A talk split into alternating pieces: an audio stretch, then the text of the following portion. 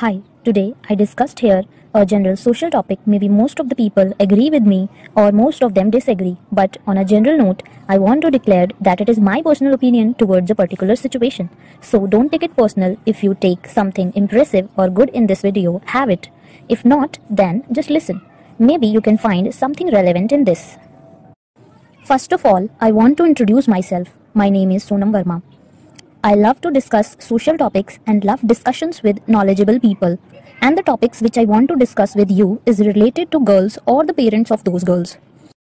लड़के भी सुन सकते हैं अगर सुनना चाहें तो बट अगर किसी को लगता है कि मैं कुछ हँसी मज़ाक वाला बताने वाली हूँ तो ऐसा नहीं है ये पॉडकास्ट बेसिकली उनके लिए है जो सोसाइटी को लेकर सजग हैं और सोसाइटी के बारे में सोचते हैं या एक अच्छा बदलाव लाना चाहते हैं सो अब मैं ये बताने वाली हूँ कि मेरा मोटिव क्या था इस वीडियो को बनाने का सो ये स्टोरी बेसिकली दो बच्चों की है जो कि भाई बहन है और ये शॉर्ट स्टोरी बिल्कुल रियल है। सो so, दोनों बच्चे बॉटल भरवा कर लाए। वो जो होती है ना बिस्लरी बॉटल्स ट्वेंटी ट्वेंटी वाली आपके घर पे भी आती होगी शायद। सो so, क्या हुआ कि लड़की ने अपनी माँ से कहा कि मम्मी ये पूरे रास्ते हँसते हुआ आया।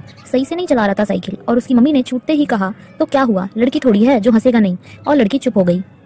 पर मुझसे बर्दाश्त नहीं हुआ और मैंने कहा क्यों? लड़का है तो हंस सकता है और लड़की नहीं हंस सकती। उसकी माँ उस छोटी सी बच्ची से ये कह रही थी कि तुम लड़की हो पब्लिकली हंस नहीं सकती। पर क्यों? क्या कभी हमने सोचा? आज ये बात कहकर उस लड़की की बोलती बंद कर दी गई कि वो लड़की थोड़ी है जो हंसेगा नहीं। उस छोटी सी बच्ची के मन में इनडायरेक्टली ये बात भर दी गई कि आपको पब्लिकली हंसने का कोई हक नहीं है।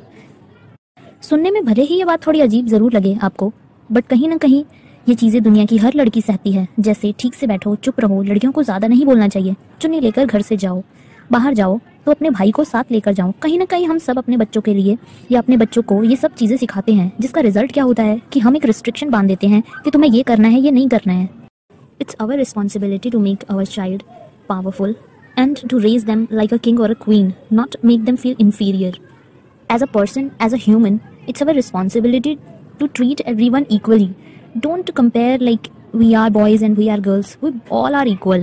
Firstly, we all are humans. After that we will distribute it, like, on genders, on the basis of genders, on the basis of age. मेरे कहने का सिर्फ़ एक मोटिव है। अगर आप स्ट्रिक्ट पेरेंट्स हैं तो दोनों पर स्ट्रिक्टनेस दिखाइए। एक पर नहीं, बच्चे आपके ही हैं दोनों, चाहे वो लड़का हो या लड़की। उनके अंदर इंफीरियरिटी का ख्याल मत आने दीजिए। अपने हक के लिए लड़ना उसमें कोई बुराई नहीं है। अपने हक के लिए बोलना अच्छा है, वो हमें एक पहचान देता है। मैं अपने एक्सपीरियंस से बता रही हूँ। कोई आपका साथ नहीं देगा। एक टाइम आएगा जब आपके पेरेंट्स तक आपके साथ नहीं हो, तब आपको अपना सहारा बनना होगा। पेरेंट्स को जो इनडायरेक्टली में बच्चों को ऐसी बातें कह देते हैं, मैं ये नहीं कह रही हूँ कि वो जानबूझकर ऐसी बातें कहते हैं या करते हैं। उनके मन में भी ये सब बातें आई हैं, कहीं ना कहीं से, ठीक है? सुनकर बट आप लोग ये देखिए कि हमारे बच्चों पर उसका क्या असर पड़ रहा है।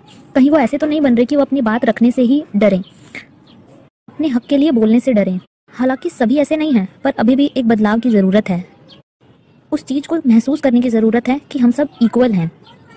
जो बच्चे या लड़कियाँ या लड़के भी मुझे सुन रहे हैं, वो भी अपने लिए स्टैंड लेना सीखें कि आप क्या चाहते हो। बस आपका तरीका सही होना चाहिए, आपके पेरेंट्स ज़रूर समझेंगे, क्योंकि वो आपसे बहुत प्यार करते हैं। So just think about it once और be true with yourself end में मैं बस इतना कहना चाहती हूँ कि stand for yourself and stay blessed अगली बार कोई और टॉपिक सुनने के लिए मेरा चैनल ज़रूर सब्सक्राइब कर लेना। नहीं करना हो तो भी कोई बात नहीं।